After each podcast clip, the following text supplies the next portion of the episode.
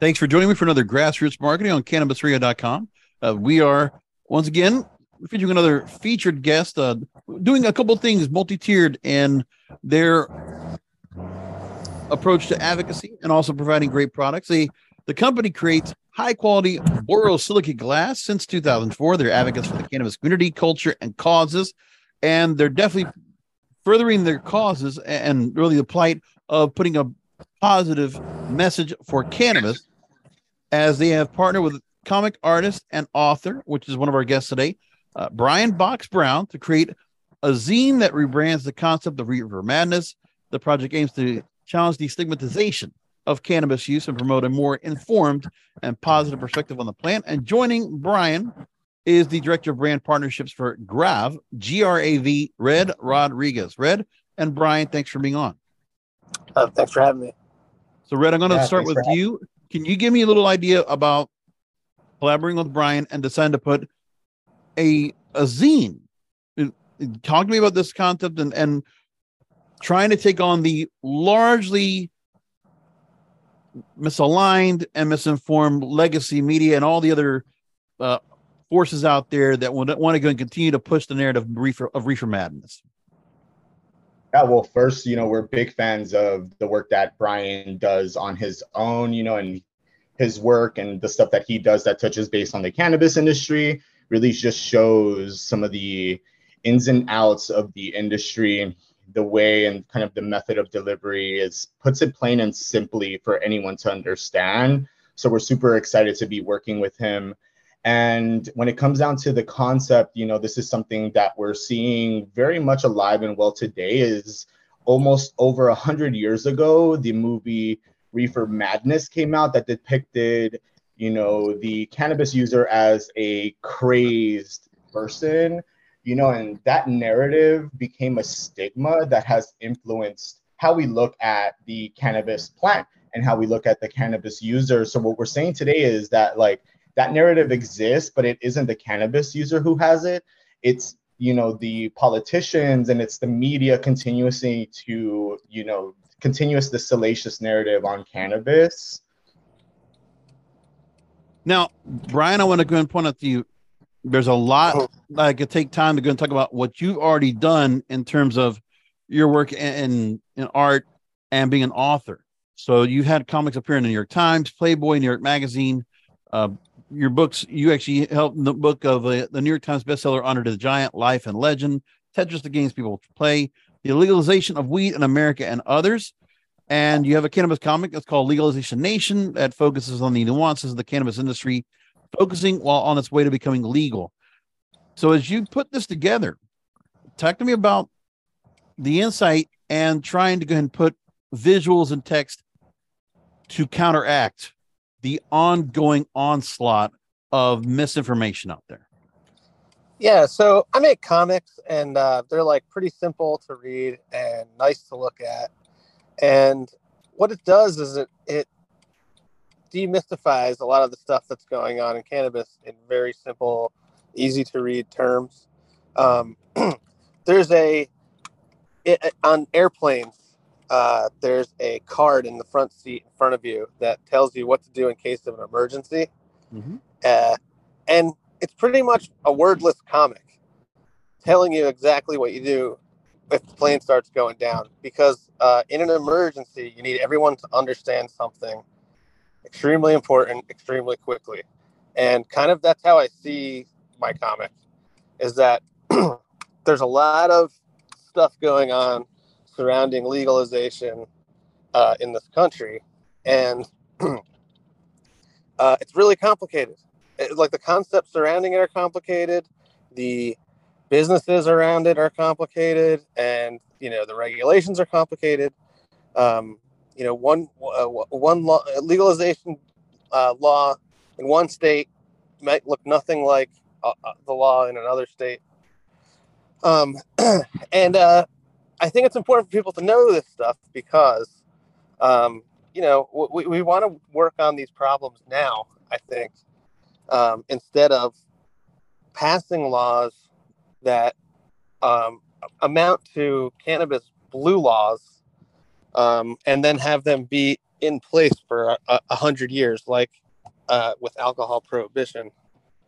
I want to ask this question, and this is always something I constantly ask about on other programs, our Blunt Business program, our companion series, along with grassroots marketing.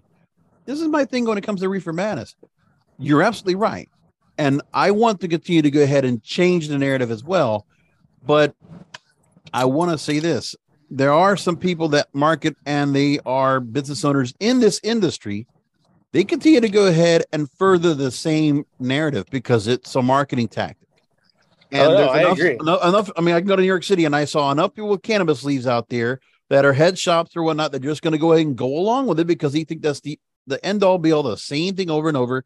It's the responsibility of the industry to change that narrative as well when we represent ourselves on television. In like, say, if a, if there's a seven minute news shot on a cable newscast or any Um, articles are going out there. I mean, what is it about us that should be do- being done better?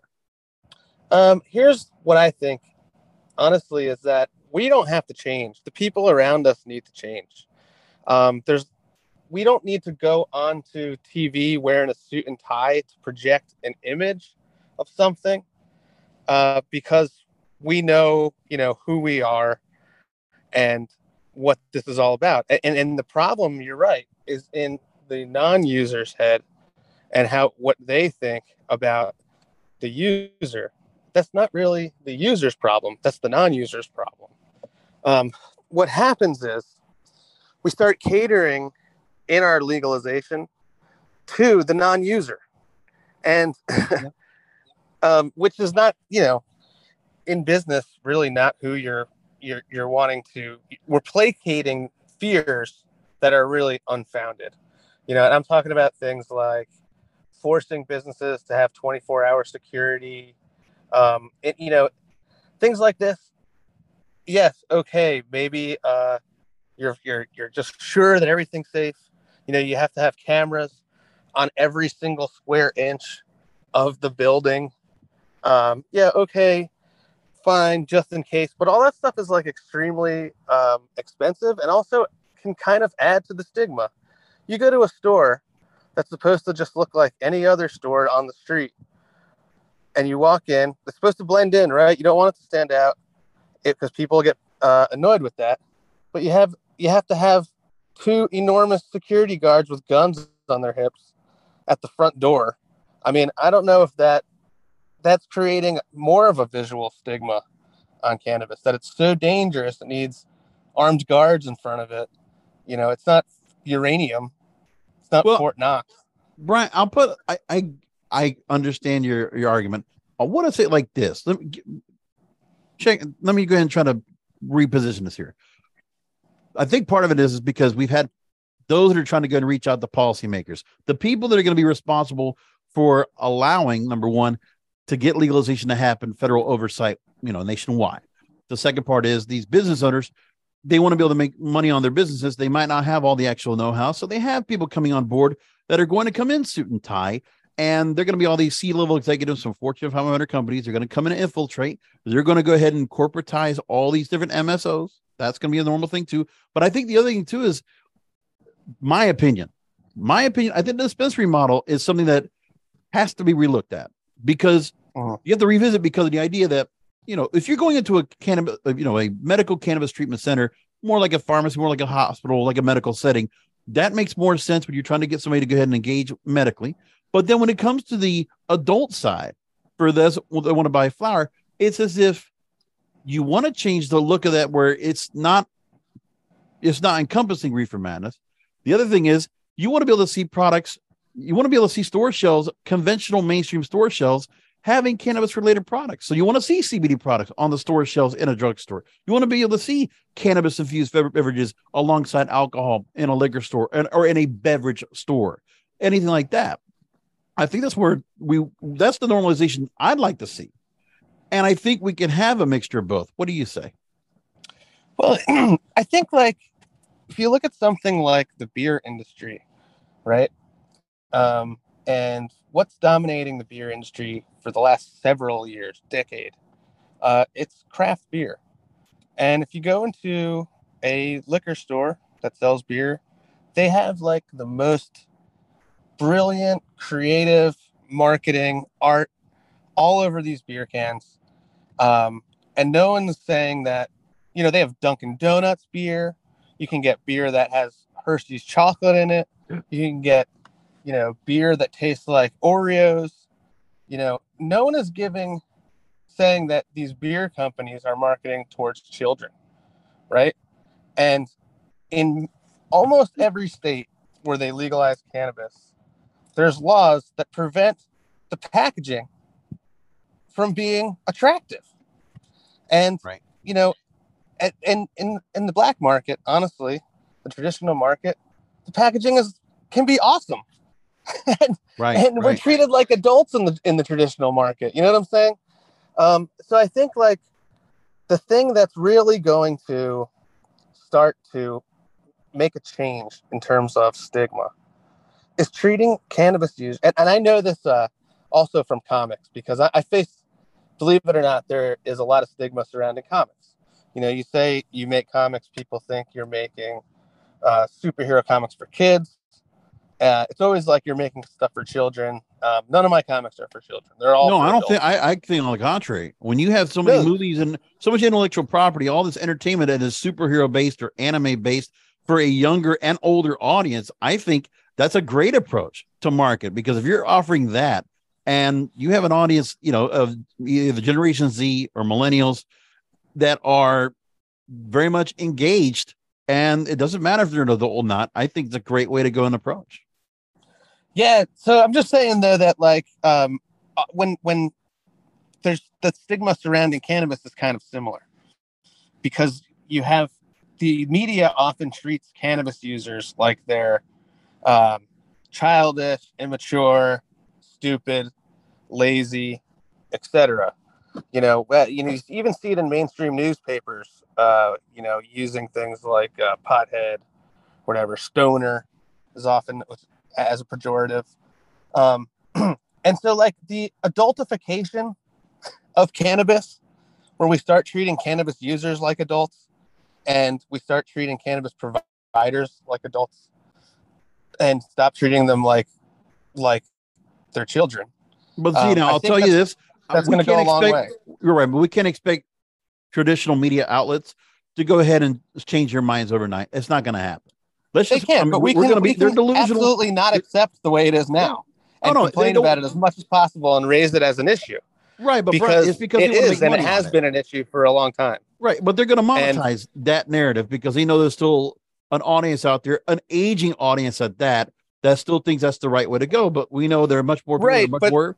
we can also minded. work with we can also work with mainstream news outlets that aren't cable TV news and have uh, nuanced opinions about everything and can have a nuanced opinion about cannabis uh, that's not you know uh, fallacious or you know outrageous scandalous Sure. etc you know But there has to be a level playing field, and there has to be some kind of objectivity. Red, I want to come Yeah. back to you real quick, and what I want to get from you is now with Grav itself, you know, it comes down to the fact that you create glass and you create, you know, very high quality uh, products, and then you're going along, you know, almost two, two decades in the glass industry, putting out great products alongside this advocacy push. What I want to find out is I want to just get your take on what we've been talking about with Brian when it comes to, you know, marketing and branding. While there are some companies that are still kind of playing to that, the other thing is when you're creating glass products, glassware, eh, there's going to be some people that are going to just feel like, well, if they're going to buy, they're going to want to have something that has a little bit of an attachment or kind of a tinge of that, you know, controversial reefer madness narrative. Uh, what do you think? Um, I just wanted to touch on When everyone is on the same page, getting things done at work is easy. No matter what you do or what industry you're in, how you communicate is key. Everything you type is equally important to collaboration, and Grammarly can help. Think of it as your AI writing partner, empowering you to communicate effectively and efficiently so you can make a bigger impact in the workplace. 96% of Grammarly users say it helps them craft more impactful writing. And as the gold standard of responsible AI, Grammarly is your secure AI writing partner that allows your team to make their point and move faster. By understanding your writing and context, Grammarly provides relevant, personalized suggestions. And with tone suggestions, you can navigate even the most difficult work conversations. You can also save time, from spending hours editing drafts to just seconds with one click. Sign up and download Grammarly for free at grammarly.com slash podcast. That's G-R-A-M-M-A-R-L-Y dot com slash podcast. Easier said, done. On uh, sure. the point that you made with Brian, you know, and I think that, you know, we spoke about the normalization of cannabis through a retail environment, but I don't think that's where the magic will actually happen. And I don't think okay. a dispensary will normalize cannabis overnight. And I think the true normalization of cannabis will happen at the point of consumption. So once we once we see more people consume in public and proud, if you will, you know, or we see more lounges, restaurants, and the intersection of cannabis and hospitality with public consumption, that's when we'll see the no, the, the the normalization of cannabis and the and the stigma kind of lessen. Is when we see more people consume in public.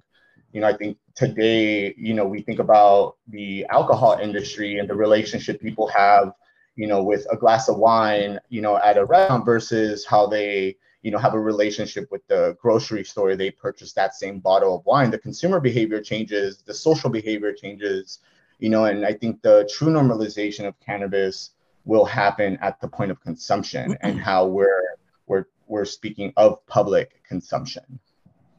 You make a great Even point, Red, because of the fact that the consumption lounges that are coming in through Las Vegas, they're going to happen in New York major cities are going to have those. They're going to try to create a full entertainment experience and they're going to go a different direction.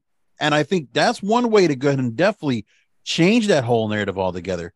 The other thing, too, is I think I also think consumables, so edibles, you know, drinks, that's going to help become the gateway in a good way of allowing people to go and adopt cannabis. And then they're going to move forward and they might go ahead and fall into going into the flower or dabbing or taking a glass where like yours to go ahead and consume with. They might go to that route. That's where that's really what it comes down to is that there's got to be a, a whole spectrum of products available in the right places for people to go and find and buy. And that's what's going to change because people, when they get the chance to try, they see the benefits.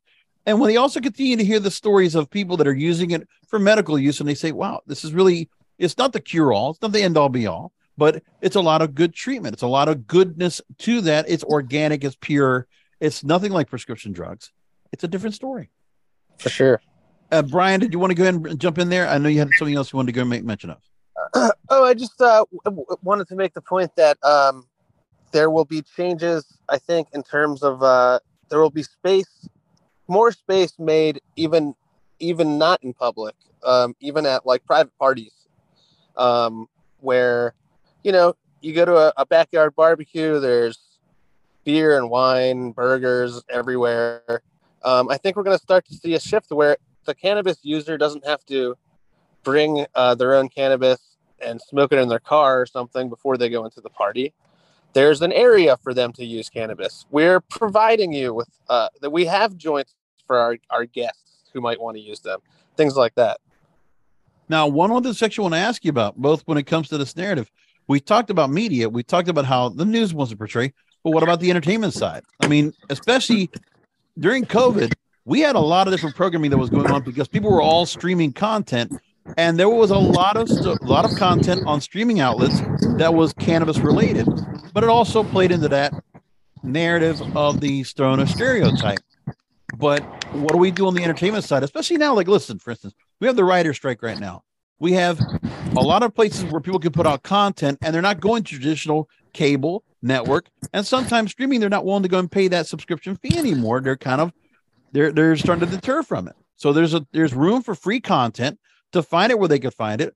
What about that part? So there if there's comic books like yours brian what about other forms of entertainment to help create why there should be a normalization? It can't just be all pineapple express. Red or Brian, whichever one you want to go and answer that. Yeah, I think when it comes to uh, content in kind of the entertainment industry, it kind of seems to always lean in, you know, to the most comical archetype of cannabis, you know, and I think that, you know, we touched on this a little earlier is that like we don't have to kind of suit up, you know, and kind of fit the narrative of what normal or what society deems to be acceptable from a cannabis user or anyone who uses it. Um, but I think that like a, a, deeper issue during the pandemic was that cannabis became an essential business alongside with the post office, the police, mm-hmm. you know, and um, hospitals, you know, but it's still the United States still jailed um, nonviolent cannabis offenders. And I think that like during the pandemic, we saw something from a larger scale that's still upholding the stigma while we can deem a cannabis industry as an essential business while also jail uh, housing jail people who are in jail essentially for nonviolent cannabis offenses. So let's go and go along with this, and let's talk real quickly, Red, about the product line because there's a lot of great products that you have on the website. All different glasses. Uh, you have the Sip series, you have the Helix, you have the original Grav, the Stacks, the Upline, the Orbis, all these different contraptions, all these different makings. Take me behind just the build of all these because they're quite detailed.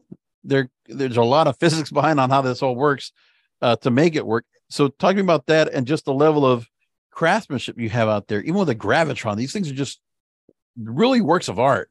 Talk to me about that.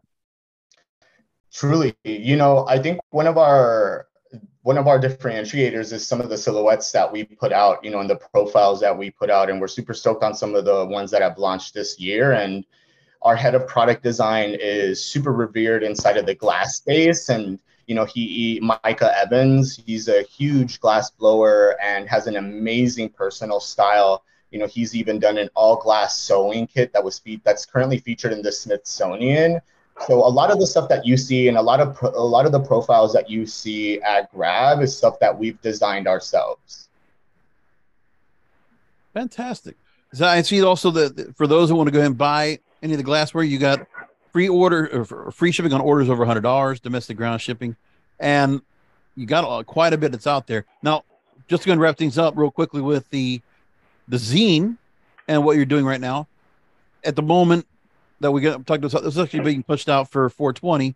So right now, uh, you have along with the, the zine, you also have a rolling tray and t-shirt that'll be available on the Grav website.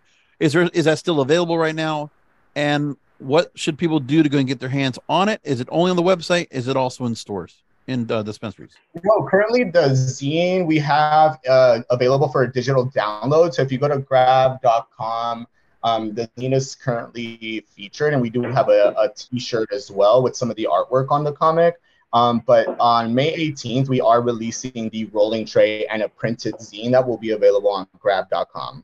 Fantastic. Let's go and leave it there. Uh, really appreciate you both being on with me again, Director of Brand Partnerships for Grav, uh, Red Rodriguez, and comic book and author, and also the author of uh, Rebranding Reefer Madness, Resisting Modern Cannabis Propaganda, Brian Box Brown. Thank you both, gentlemen, for being on with us. Really appreciate you taking time out.